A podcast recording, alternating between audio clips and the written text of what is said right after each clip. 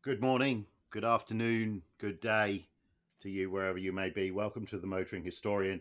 Uh, my name is John Summers, and I'm here again with my school friend Mark Gammy. Um, say hello, Mark. Hello, Mark.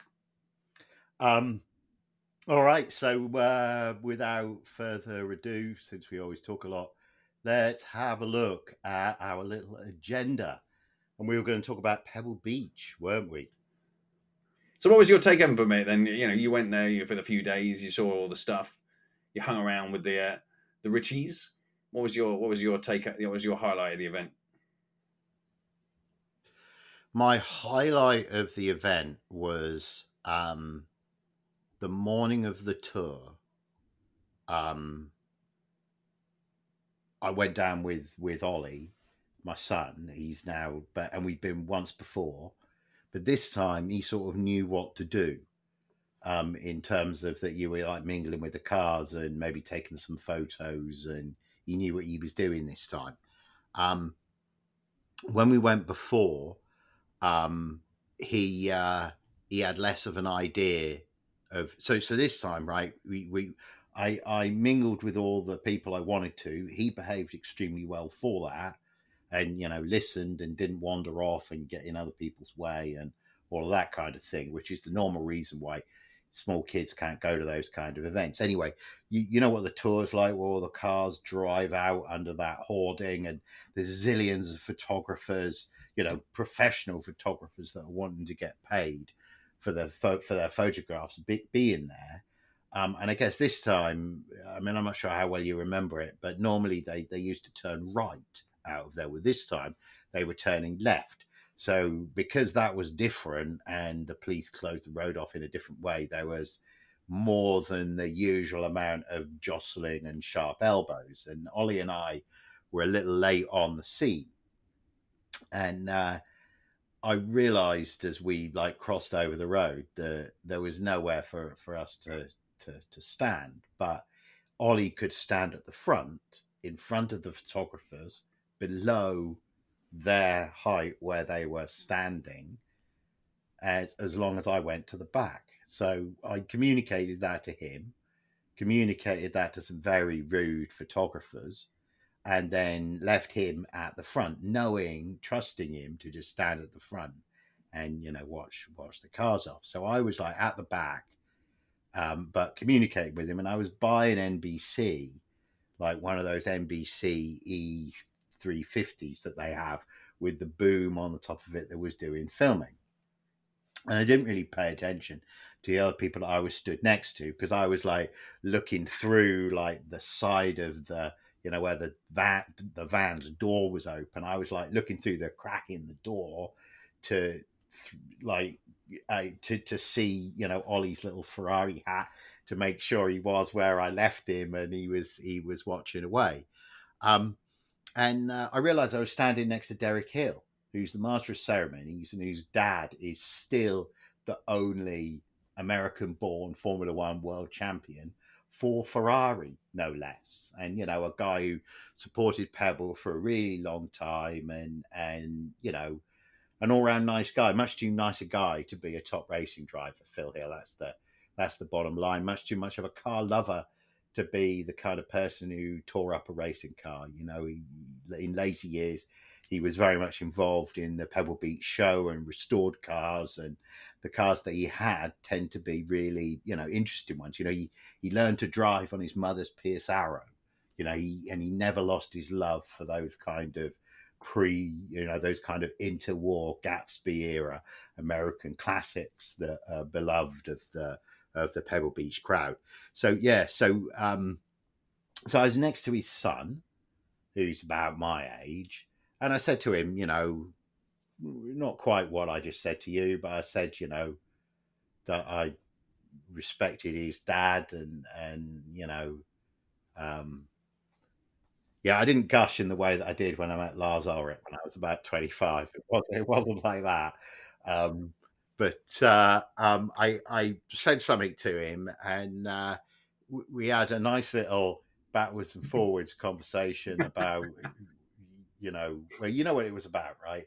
Um, I have, um, I, I, was wearing these terrible pair of, of Tiger, um, you know, I wouldn't say trainers. They're more just they're like tennis shoes, aren't they? Kind of.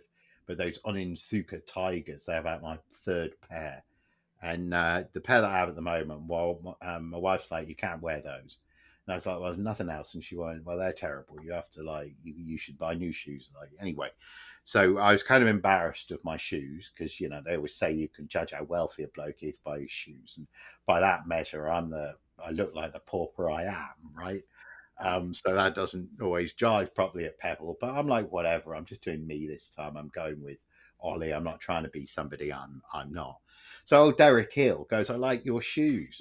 I go, oh really? My wife hates them, and he goes, ah, oh, really? And then he puts his foot next to mine, and I realise that he's got the same shoe as me. And I, his are much newer and nicer, but he's got the same shoe as as me. So we so we we compare shoes a, a, a little bit, and then Ollie comes over because the first batch of cars has, has gone and he's wearing like Ferrari cap and shirt. So Derek Hill engages him and Ollie is, you know, as behaves as one would hope a eight year old boy would when meeting, uh, you know, old, uh, so, you know, old bloke who's going to chit chat about Ferrari. And uh, old Hill turns to me and says, uh, interesting uh, conversation we had. I like the way you tell a story let me take your name and email address. I may get in touch with you. So I gave him a name and an email address, and uh, and he said, uh, "Your boy's better behaved than mine," and then went on his way to do his piece for uh, NBC. Yeah, so I guess that's the first thing that that came to mind for me for a fun moment. Let me let me share a more automotively focused moment with you as as well. Do you remember Laureles Grade, that road that goes up over the hill from near Laguna Seca and then down the other side? And you may know that I know that road quite well since I stay there now, or the last couple of years I've stayed near there, and and I've also um, done you know journalist test drive stuff along that that road. So I'm not, you know I'm I'm pretty confident along there. So I use the E55 um, for for the job this year, and uh, at the foot uh, when I turned off 68 to go right the way over the top, at the foot of the grade there was a car, probably a pair of tail lights, probably 300 yards in front of me. This is about no 11:30 at night, late at night, empty road, um, clear, good yeah. good weather. Um, and he was about, and in the lower section, you can go really fast, like you know, uh, uh, you know, really fast. And uh, yeah, yeah, absolutely. And and uh, so that's what I did. Um, and it it's only with hindsight that you realise that it was surprising that I didn't catch the pair of taillights at that point. But as the road became twistier, I caught up the pair of taillights, and it was a Rimac Nevera. I kid you not. Now this was and when it got gets really twisty towards the top before the descent. Well, on the descent, dude, he couldn't leave me. I knew the road. I was all the way. Well, once it got straight down towards Bernardus, he got a bit of a gap on, but and then on the entry to Bernardus, he stopped to see me by, right? Because I was probably hundred yards back by that point, and he was turning in, turning left into Bernardus, and I kid you not, I, I mean the satisfaction that it gave me when a twenty-year-old E55 with rust on the sunroof, he couldn't put a gap between that and his 2,000 horsepower Rimac. That amused me somewhat. Um, I, I, guess my thought on it is that I must have known the road somewhat better than than him. Yeah. Um... A little agenda of, of, of Pebble. Um, and we were just talking about the, the Rimac there. I was really struck by the number of, of modern supercars there were.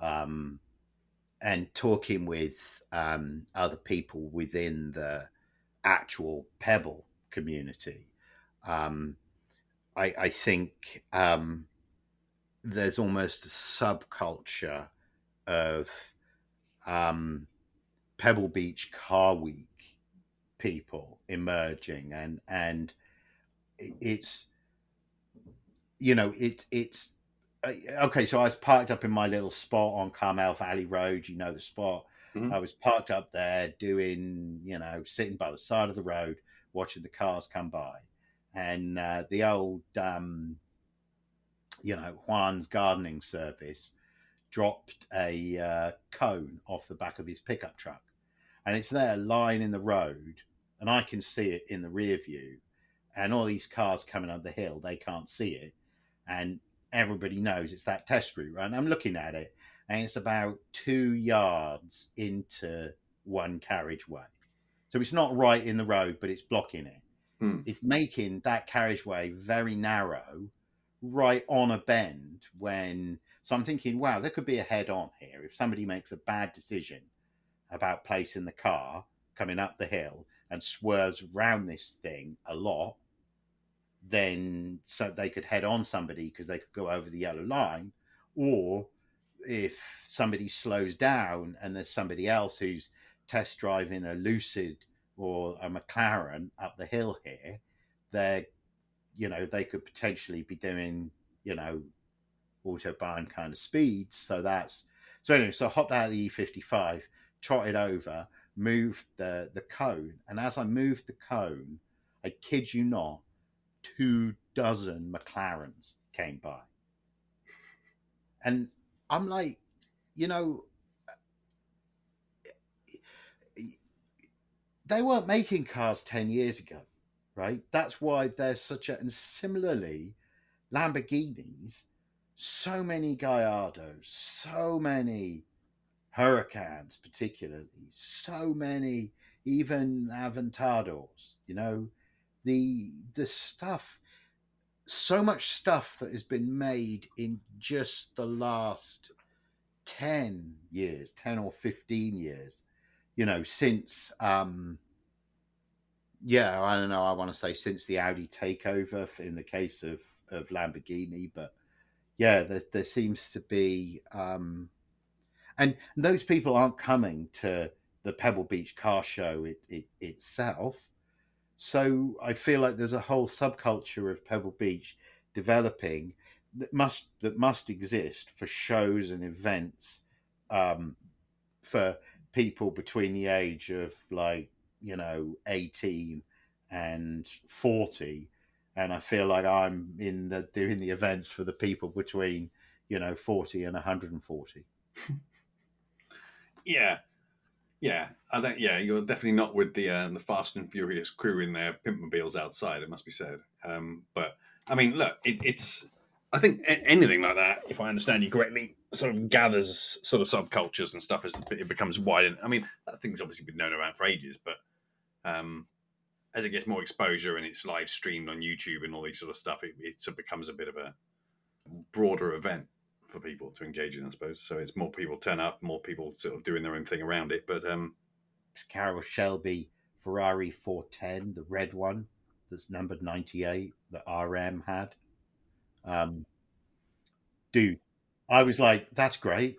Like, that's the one. That's the Yeah. one. You know, I wonder how much it it's is, low, you know.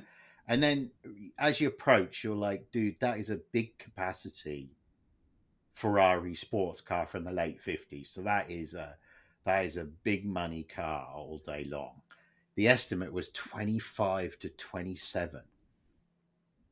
So I think it I think it, it it's sold for 22. Yeah, I don't have trouble believing. It's kind of a bargain. Next to that 140 42 million dollar Uhlenhaut coupe was a bargain. I mean, yeah, Yeah. But let's have a little look at Gooding. well, yeah, yeah? definitely. What caught your eye there?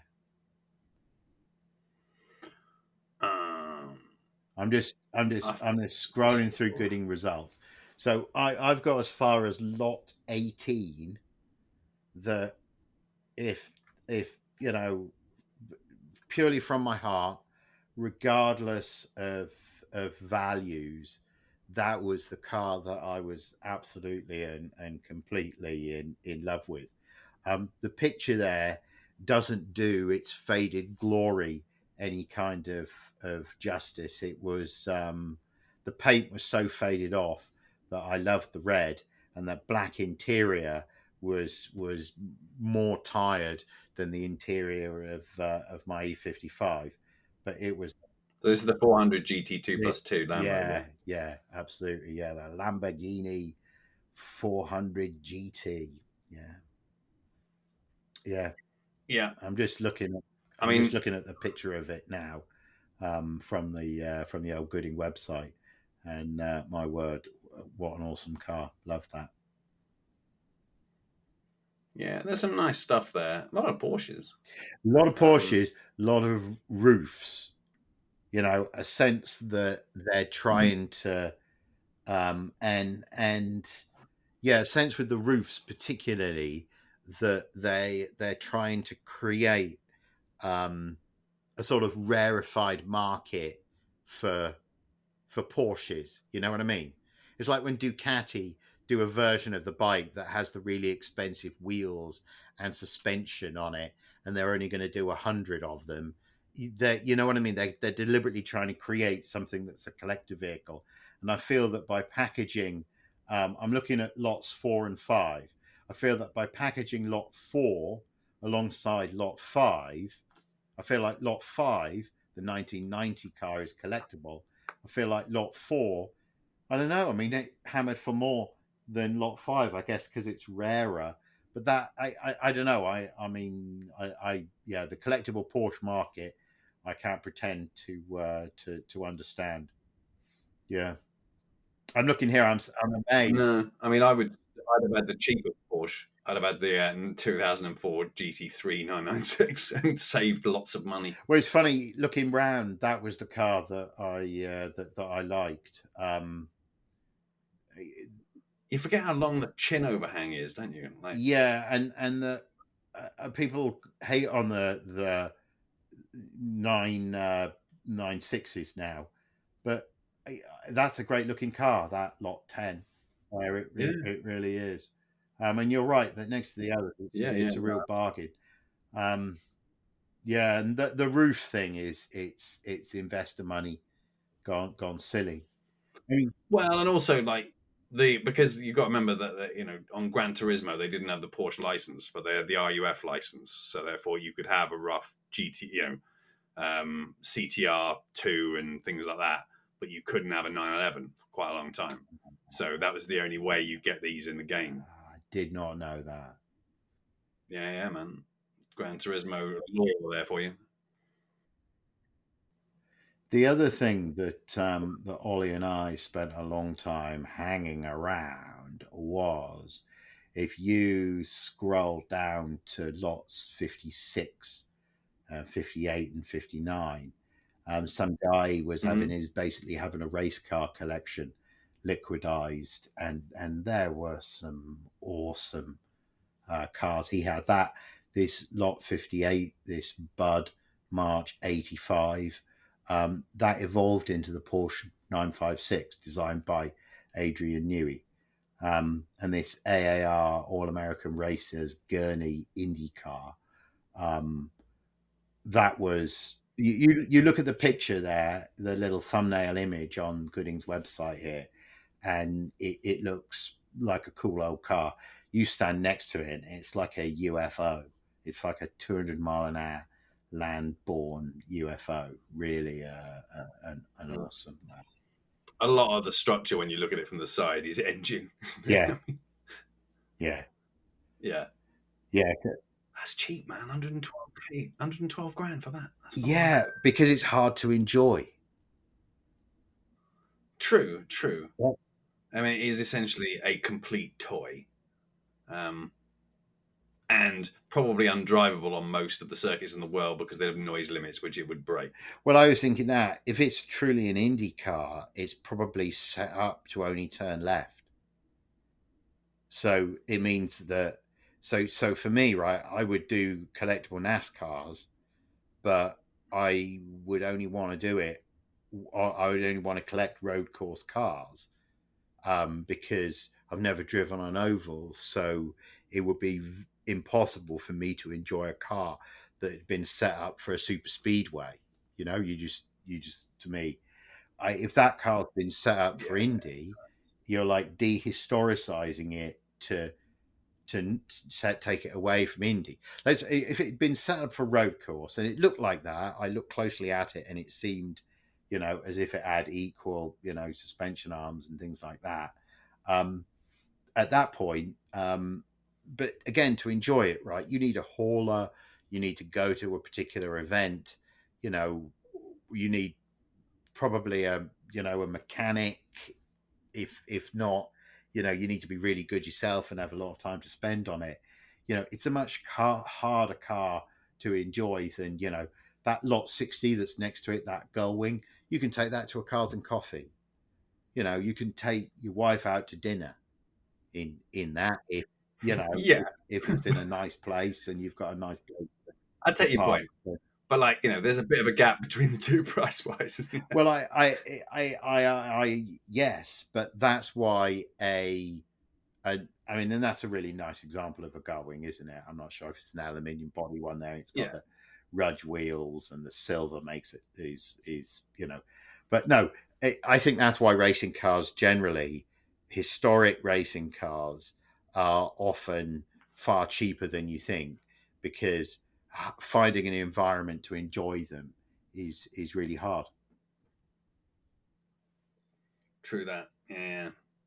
Now there's some nice stuff here, and there's stuff where you think that's you know, I mean, it's got plenty to go. I mean, I'm no expert on the used car market, but just by the sort of sort of gut feels, I mean, that 1990 M3 looks like a about where you expect it to go for, but yeah, I think there's some appreciation in there over the next ten What years. lot is that I mean, who M3?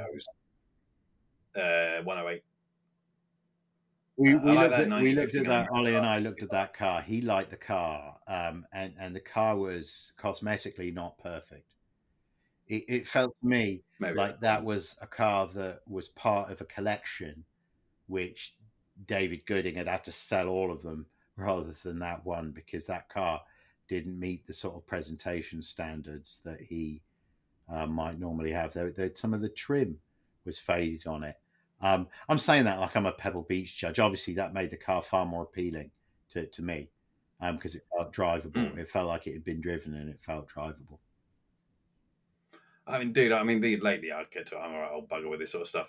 If it can't be driven regularly, I'm not interested in it. Like, I'm interested in it from a point of view of like, you know, the sort of stuff you see in museums and things. And like, it's nice to know that they're still around. And, you know, if I ever rich enough to buy that sort of stuff and then lucky enough to be able to rinse it at Goodwood, I will definitely do so. Um, because that's what they're for. Um, so, it, you know, it's, but that depends on the type of car, doesn't it? But, um, so I always end up looking at the stuff like that and then going like, cool. But if I had the money, you know, it'd be nice to go to lunch in the 3500 GT Maserati. That'd be pretty cool. So it'd be nice to have that sort of like thing to cruise around in. Um, but uh, I mean, it's this, yeah, it's like a kid in a sweet shop. There's so much stuff that you could have. It's amazing. My uh, philosophy is to to split um, the stuff that you have to drive um, from the the stuff that's that's purely collectible, because there is something, um, you know, glorious about something like a dragster, which can only run on nitromethane, and you know, it needs a full rebuild after you run it. Um, these are magnificent, magnificent machines, and there should be room in the corner of the barn to keep these things. There's Yeah, yeah, yeah, for real. I mean, that's fair enough. Those top fuel things are just crazy. so my version of that is sports bikes and Suzuki GSXRs particularly, and I that is why I've thought a lot about this idea of, of things being hard to enjoy because um, are hard to enjoy on, on the road. You know, most of them can do 100 miles an hour in first gear. So that makes them a hard thing to to enjoy and and you know I lack the skill to enjoy them properly on on the track. And it leaves you in this place of feeling well there really is no place for them yet they remain absolutely glorious in their intersection of huge performance and super super accessible price point. It's like the democratization of performance. And maybe that's why we were talking about the guys with the McLarens and the Lamborghinis. I think that's maybe why I'm I, I wouldn't say I'm I'm snide about them because I'm everyone I, I want everybody to enjoy the the car hobby and and automobiles and so on in their own way. But you do feel a, a little bit as if um, you know I would feel a little bit of poser in, in a Lamborghini when you can achieve. Let's just create a pause here whilst Dana gets her lunch in. You're not really a classic car person. You're like a driving person. I've always thought this about you. You're like a driving person who has the right, like a running person who has the right shoes for, for the job the interest in cars is the same as the runner's interest in running shoes in making sure he's got the right the right tool for the job. Um, and classic cars are never going to be the best tool for the job. Um, but here's the thing, you know, when I had a small lump of money a while ago, I, I looked at buying a, a classic car, and the whole thing with it is is that I'm not, you know, I could have bought a nice-ish muscle car. Um, but I I just couldn't see myself like buying a deck chair and going to car shows and parking up and sitting in the deck chair and you know chit chatting with people about you know how it was a five speed now but it, it used to be a three speed and you know no it wasn't a big block and you know and i'm just I don't know. That's not where the the hobby is is for me. So, you know, I like the fact that different people do the hobby in different kinds of ways. If you want to have, a, you know, have a Mustang in your semi-detached house in, you know, the home counties of England, you know, if you want to have a '60s, you know, automatic 289 hmm. Mustang, you know, be my guest. You know, it's not my thing, but but be my guest. I I do draw the line. I I see people with, you know, that blobby era, that white car that we're looking at, my racing car, the the 95, 94, 95, that kind of of era. Um, that blobby body style, those cars with six cylinder engines, for me, not collectible. With eight cylinder engines, not to my taste, but collectible. I like my car because it's slammed and it's got the Cobra wheels on it, but it sort of needs those things. Without those things, oh, they're a little bit like Capri 1.6s and Capri 1.3s. They're just, I just, oh, I, I mean, I, I love, I love, I love those cars in their ultimate form. You know, and this is a interesting question. Um, I, I asked um, a room full of design professionals at Stanford University, no less. I say a room full, I mean a, a table of people sitting around the table.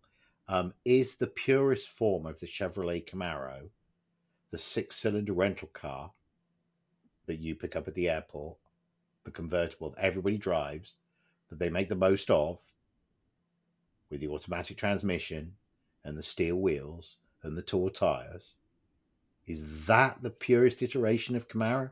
Or is the purest iteration of Camaro the ZL1 with the supercharged 650 horsepower V8 and the stick shift and the look like it just fell out of the Transformers movie because it just did, um, which is the pure iteration of, of Camaro.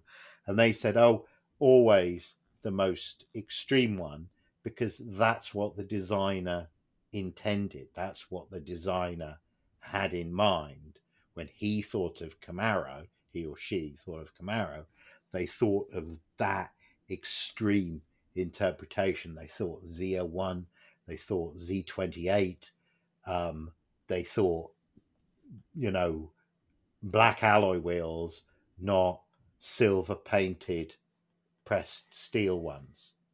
I mean, yeah, so that's interesting. So that so so do you think? I mean, because I never really considered which way round they but they they do these because when you see concept car designs and you see design art studio people doing interpretations or gesture, you know, and the thought experiments for um, uh, manufacturers, even though they aren't working for them necessarily, as sort of like uh, as much a CV effort, if you like, but still.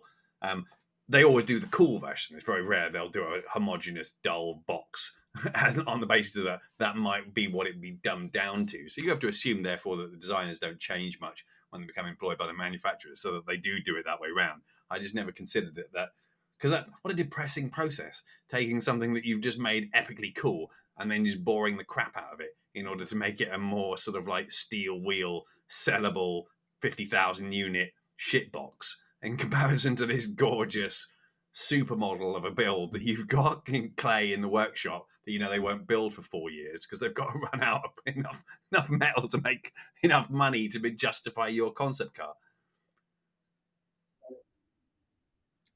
So I, I met the bloke that was chief designer on the Volvo XC90, which not to my taste, but not you know a great car and loved by other great cars. I mean, famously, Clarkson had three of them, didn't he, when he was uh, was a family man? So I can acknowledge these are uh, are a well designed vehicle, even if they're not not my thing. And I said to him, I asked him, when you see them on the road, is it like seeing one of your children? You know, do you feel like proud of it when you see it? And he said, honestly, no, because there's so many elements of it which have changed. You know, I'm proud of what my team achieved, but I, you know, equally, I see elements of it, of the design, and I'm not going to tell you what they are, which I really don't like. I see elements of the design that I feel I told you so about to my team, and that I can't say I'm not going to say to you, and I, I wouldn't say to them either. But I know when I look at that car, there are those things. Um, now I met the old, the, I met I can't remember the bloke's name, Japanese guy that designed the Nissan Leaf, and he was saying that until the sort of turn of the century, probably one person designed a car but now it's really a, a committee designs a car. And really, they might say, oh, you know, Dave Jones designed it. But really, that's because Dave Jones is a handsome young guy and the firm feel that he's the right person to represent them in talking about the design ethos of the company. He, you know, he didn't really design it. It's like the famous Bangle butt that Chris Bangle was the design lead, but it was actually Adrian van Hooydonk, the guy who then went to Lamborghini and I don't know where he is now, but it was him that actually did that design feature. It wasn't actually Chris Bangle um, at all. Um, um, the fellow that designed the Leaf, he said that it changed in that. The, so I, I, so you know, do, does the Leaf, you know, this it changed from being a single person who had their stamp on a vehicle. So I so for him, the car that he feels is very much him is the 1980s Nissan Maxima. Not the Nissan Maxima that you will remember that crazy Texan perfume salesman World in the 1990s which was a powerful World Parfum.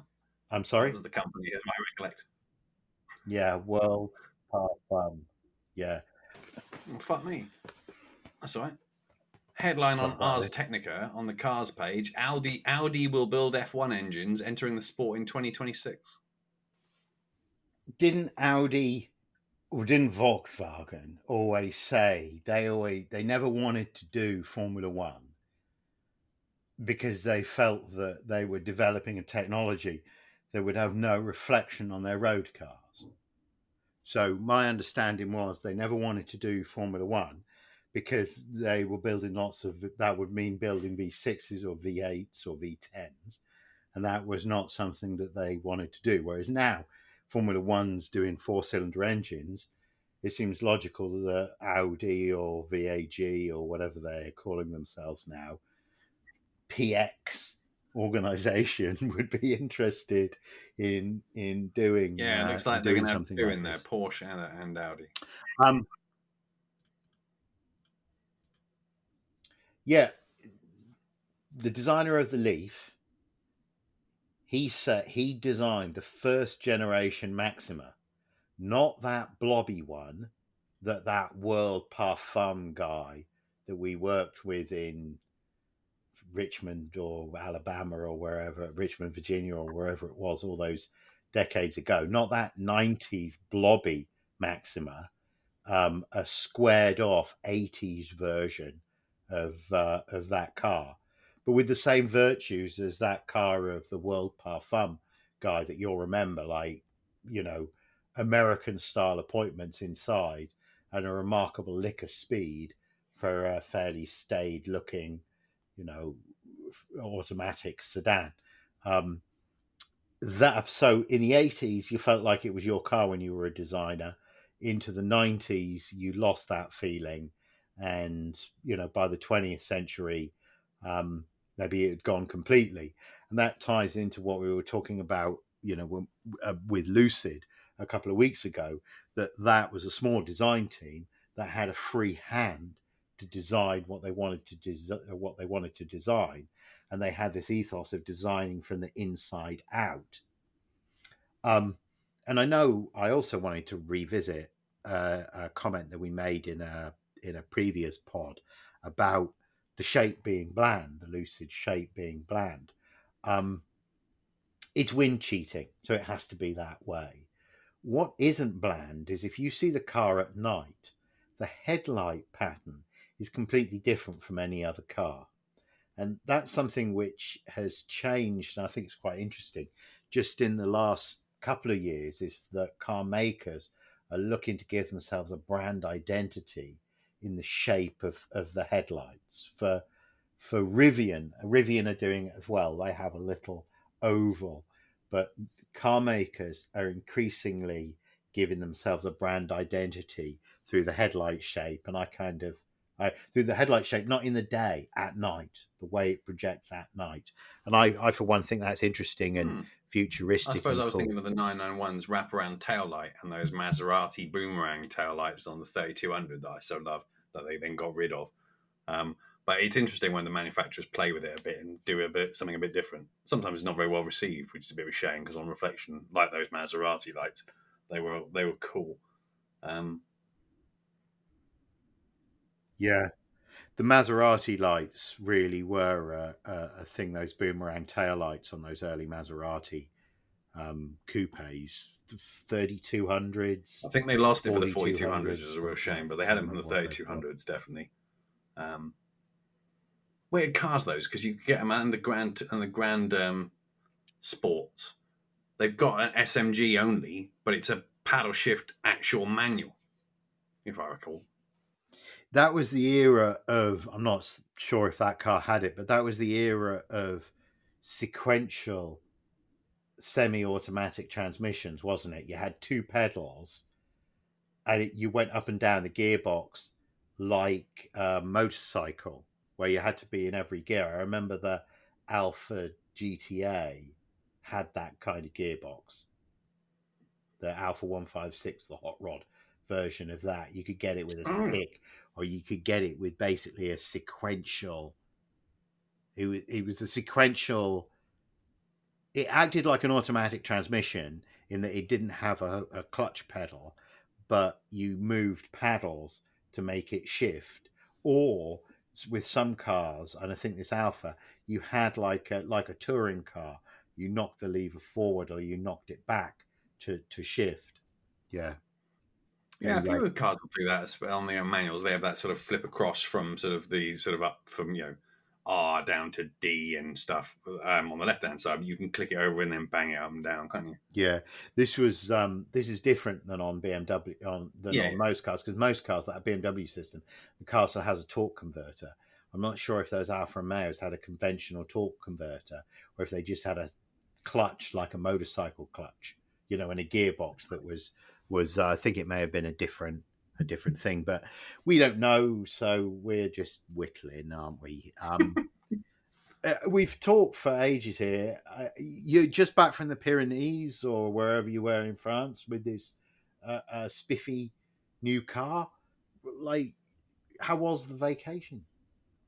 Very nice, thanks. Um, and we've spoken briefly about it. Some of the highlights of the holiday, you know, visiting the Nîmes amphitheatre and so forth, Roman Colosseum outside of Italy, fabulous.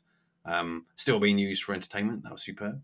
But getting back to the car, um, yeah, I mean, like you know, it's it's it's nice. I mean, I've done like I think twenty six hundred miles in it. Now, to be fair, most of that's péage, comfort mode, just tickling along, and it does that sort of you know middle weighty stuff. The car of just loping along and eating the miles pretty effectively. It's quite comfortable. Uh, I saw a review saying that the seats bite your ass after a while, but I didn't find that, so that was nice.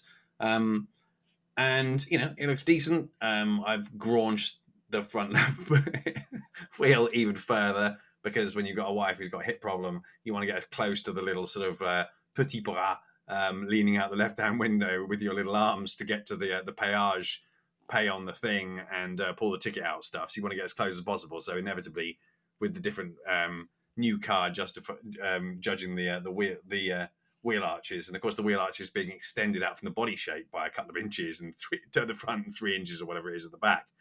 I made mistakes, so I need to have the wheels resprayed. But yeah, anyway, getting back to the meat of it, uh, yeah, I like it. It's it's a nice car. Um, it's weird in comfort mode because when you give it some beans, it's got such it's got a noticeable drop off in power about below three and a half thousand revs. So if you don't take it up to about four and a half, five, it drops down to that three and a half.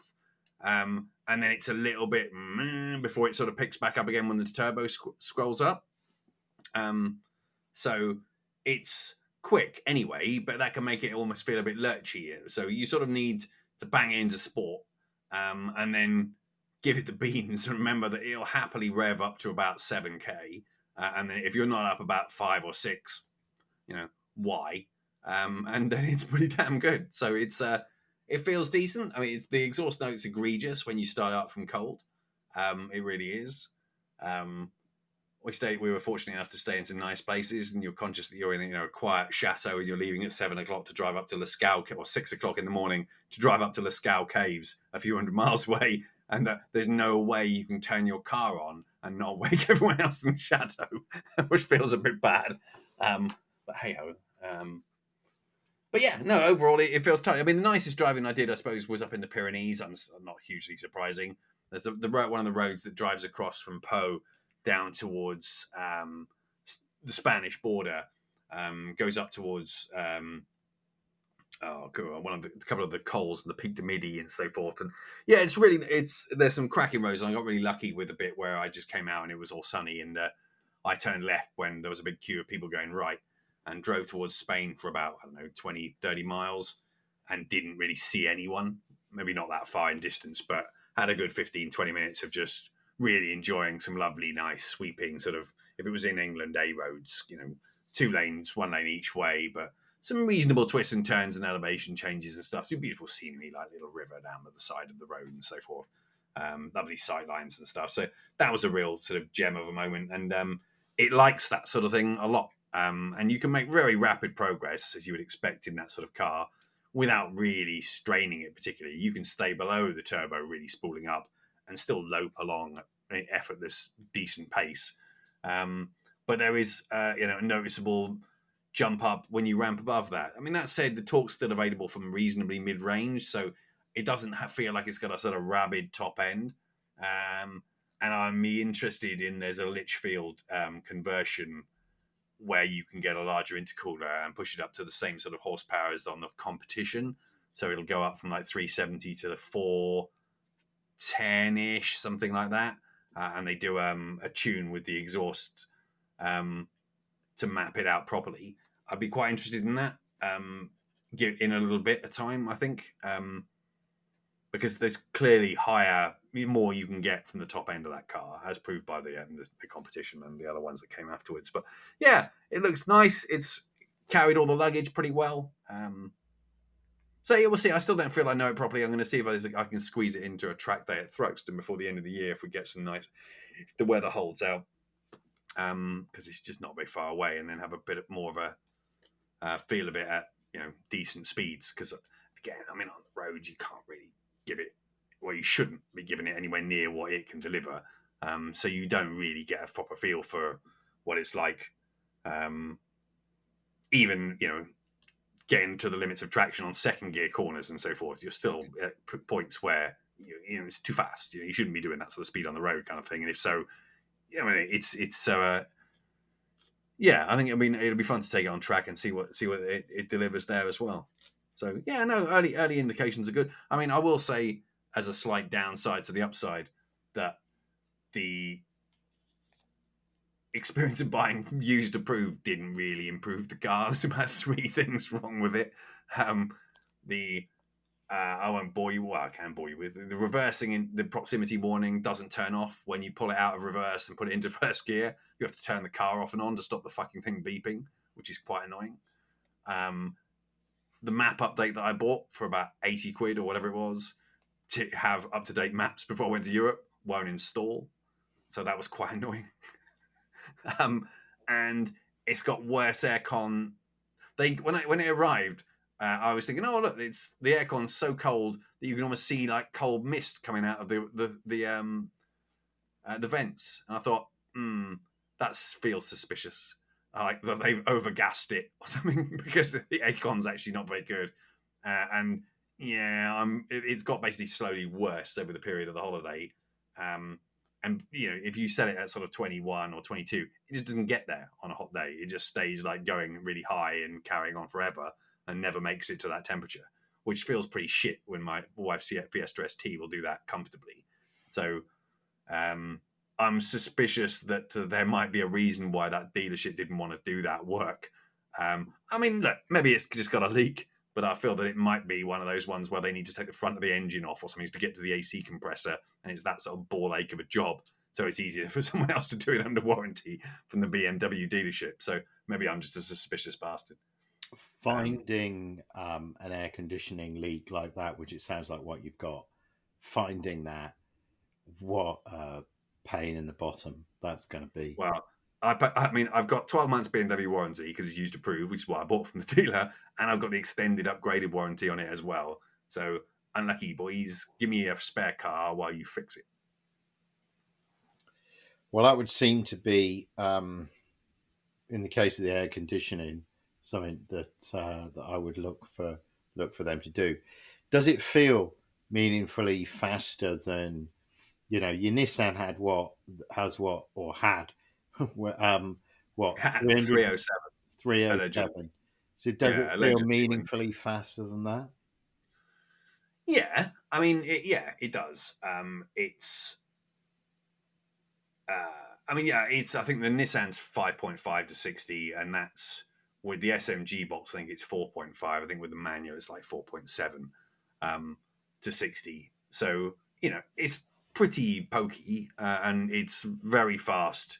Um, it's, it was interesting that you know I, I Angie's a pretty good wingman for a, a for a, a wag, an awful way to say, but she's pretty savvy with the uh, old overtaking and uh, seeing ahead and you know judging gaps for me to be able to overtake on French roads because obviously you're you're pass, you're driving from the gutter uh, in your right hand drive car. Um, she's pretty good at that, but it took her a while to sort of get up to speed from the shift from 276 to 370 in terms of the available sort of point and squirt and nab gaps um, was no there was there was much more potential for overtaking with uh, less requirement for um, yeah perceived distance to oncoming uh, collision. Yeah. So yeah, no, it, it, so that that was good fun. Um, I had it was funny actually. I, I, I had it drove it back from um, Colchester um, just tootling around on a sort of Friday or Monday afternoon, whatever it was. Um, and then I took her out in the, that evening just to go down to the pub. And two people on the way down there, some guy cut trimming his hedge. I was a bit fruity through the through the uh, the. Uh, he lives in a little village down. Um, there's some lanes between us and him, and there's about six houses before another lane by the garden centre and the pub. And he was trimming his hedge, and I'd obviously been giving it a bit of a footfall for the misses um, uh, with it in sport mode, so it was giving it the full trombone. Um, and uh, as it, I came around the corner, he'd stopped trimming the hedge and was like looking down the lane to see who was coming. and uh, as I drove past him, he gave me the little sort of like divers, like nice, you know, as I came past. Uh, and then some old gimmer like like nodded appreciatively as we drove past as well. And Angie was like, "Are you telling me that this new car you've got, two people have just given you the thumbs up on the way to the pub?"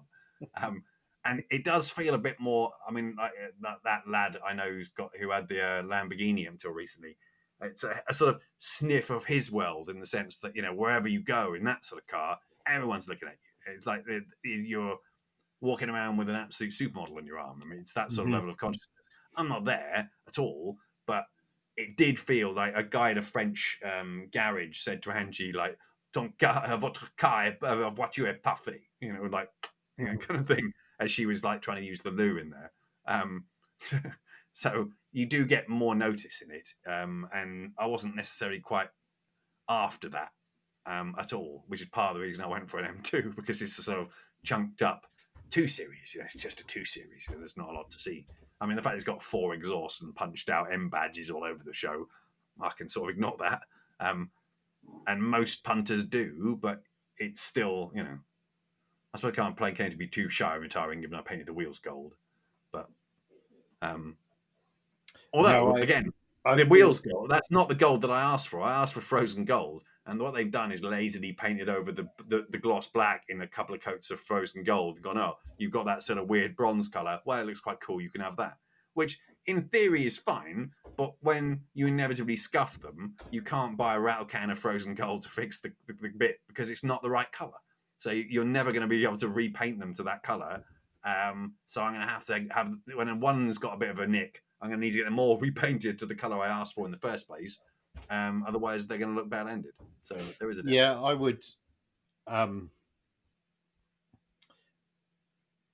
with that issue with them painting the you know painting frozen gold wheels over the black and not stripping the black back and and now you know you being in this position where because you damaged one, you can't just repaint that one. You have to repaint all four.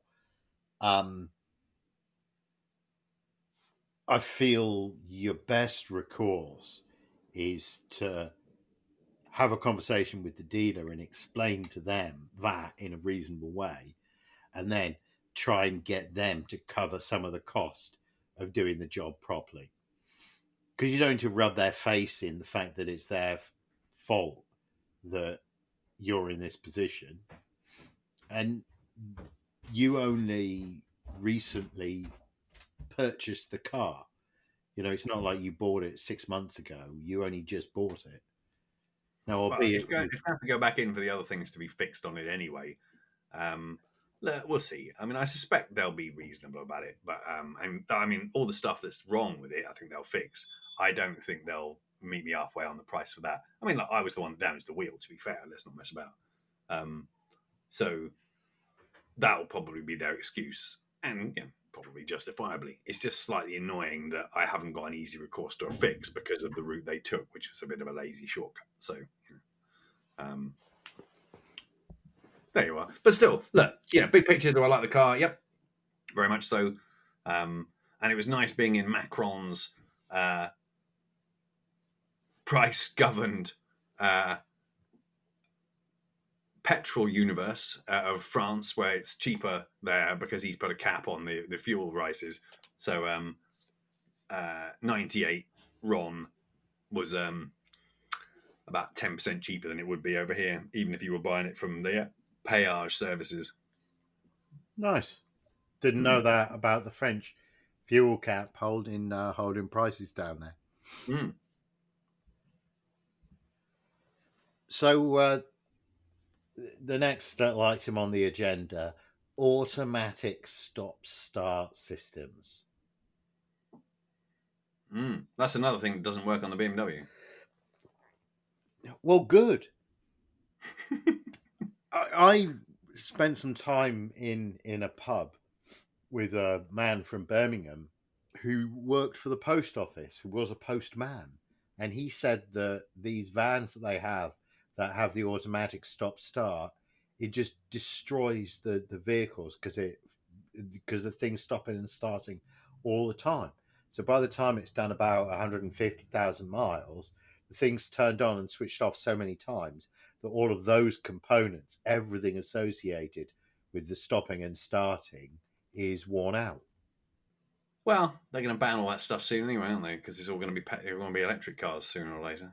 Um, so that gets rid of that problem. Um, but uh, they do need to fix the infrastructure problem in terms of charging stations before they're able actually to achieve that. Uh...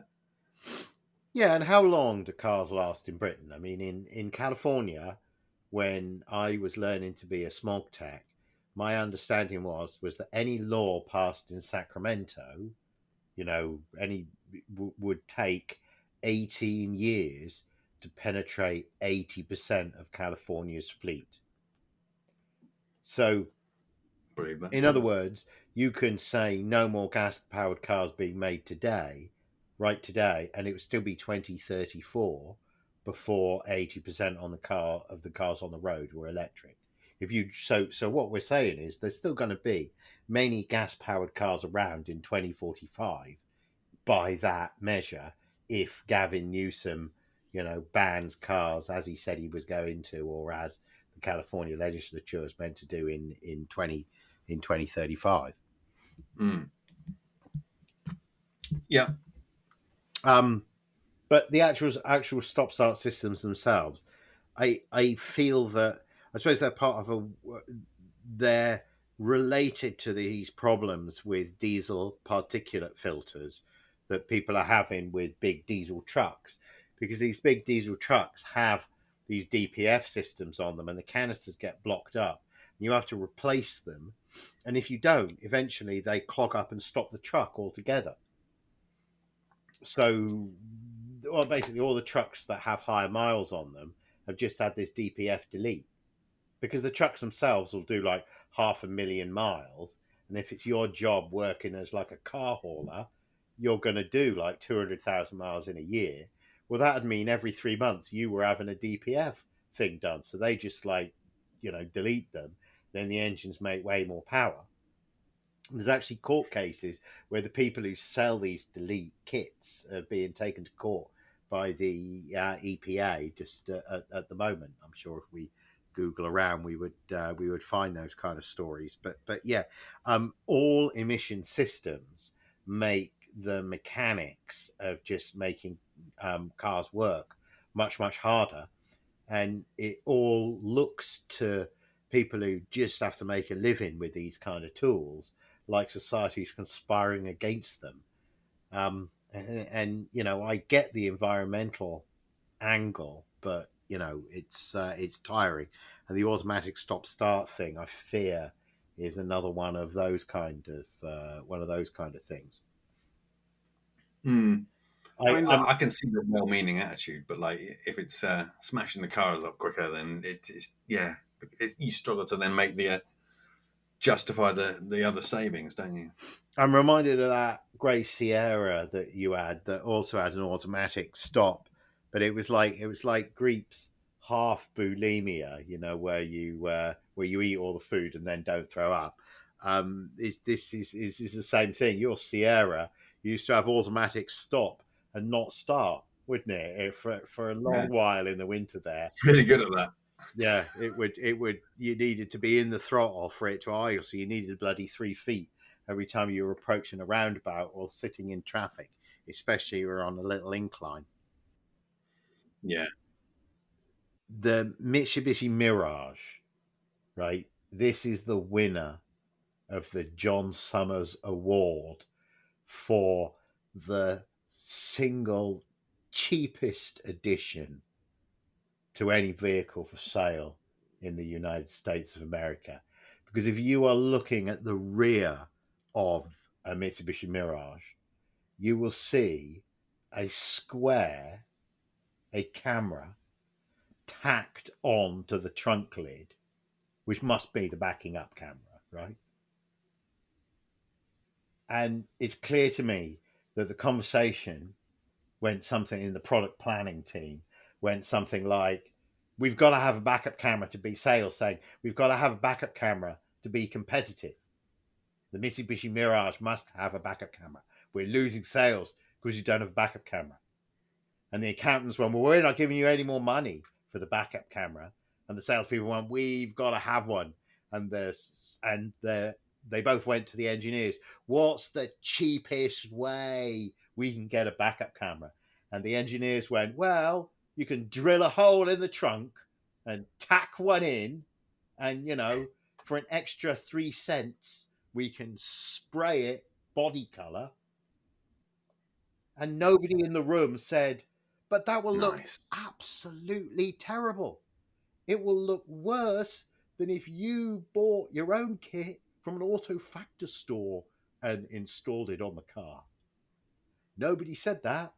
And they went ahead with this grotesque camera on the, the trunk lid. And I, I I was following somebody with one the other day, and I thought if I said this to the owner, they would be confused.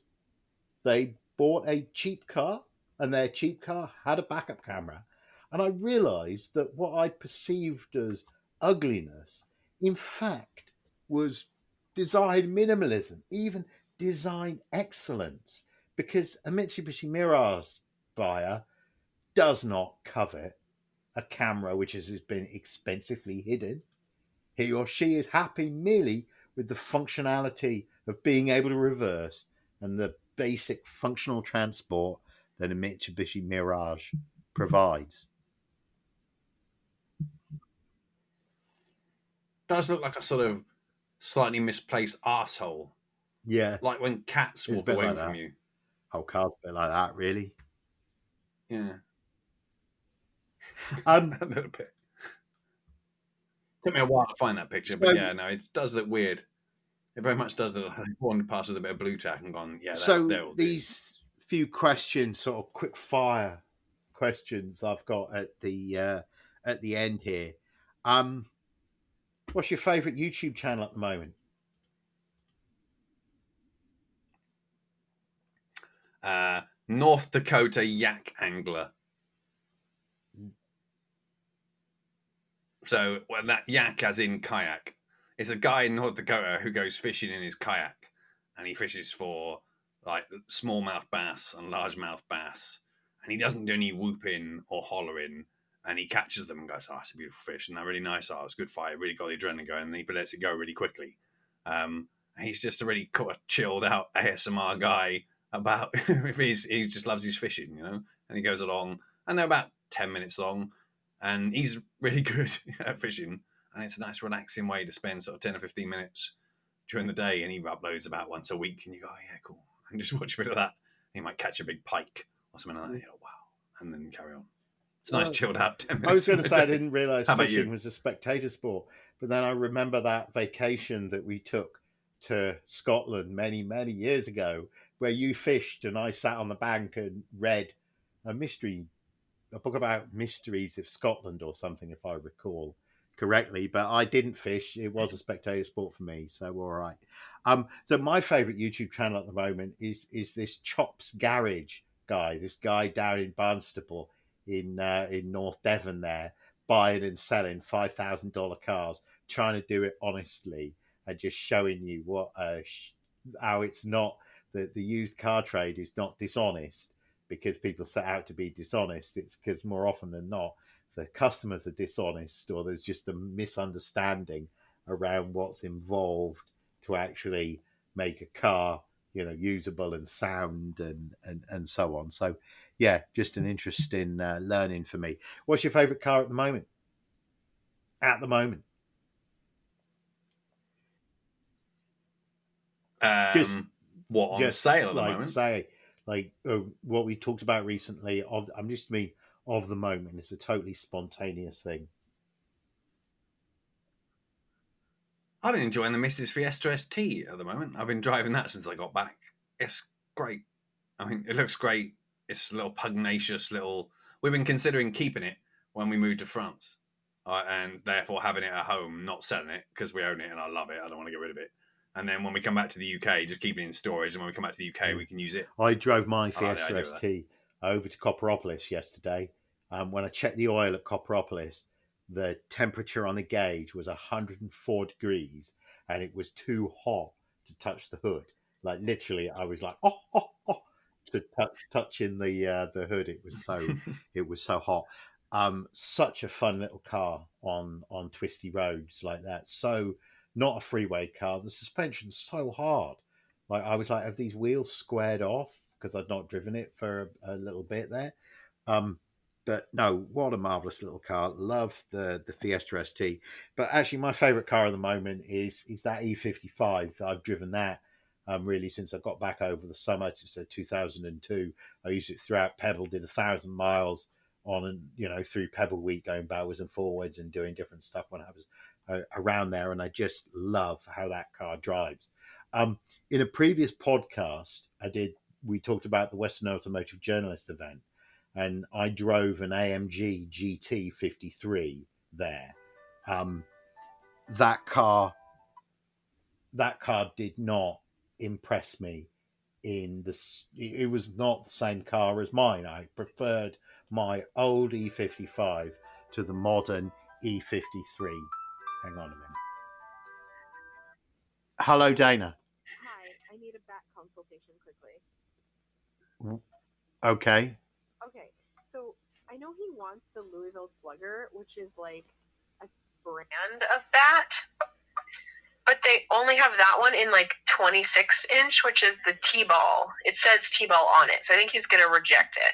Like I don't think he's gonna be happy with it. Yeah. But they do have the Rawlings, which is you know his brand of glove and everything else. That is, it says Pro Model 28 inch.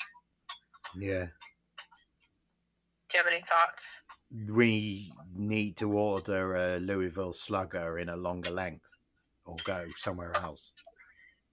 Okay, let me look online and see if it comes that way. Yeah, online you can order them in in each of the in 26, 27 or 28 inch for about 30 or 40 dollars. Yeah, that's about the price here. Yeah. Yeah. Okay, so you can order a Louisville Slugger. Yes. Okay, why don't you do that and print it out, and we'll give it from Granny and Granddad, and we'll just order it. Okay. That's what he really wants. Okay. Yeah, I know that's oh. what he really wants. Yeah. He's not Yeah. going to want the he's got to have the Louisville Slugger. I think it, so. yeah. Okay, all right. Can you do that then? Because I just raced over here, and now I have to go get my hair cut. Okay. But can you do it and like print it? Yeah. I'm still I'm still recording the the pod at the moment. Okay, sorry. Is there anything else your parents would want me to get him from here? I'm sure he would want like a baseball backpack or something, but No, no, don't worry about that. They, they were like, we feel like the bat's not enough, and and I was like, no, I feel like it is because it's so important to Ollie. yeah, he really wants it. Okay. Yeah. Okay, all right. I'm gonna get out of here then. All right. Okay, love you. I love you, Bye. Dana. Bye. Bye. So, um, what's your favorite bike right now? Hmm, that's a good question.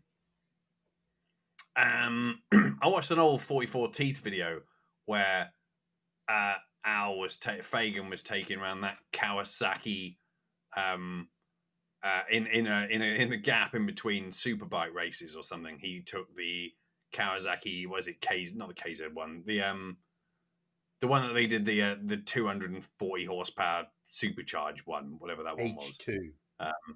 Yeah, H2. He took that round at one of the laps and did a rev bomb going down the straight on it.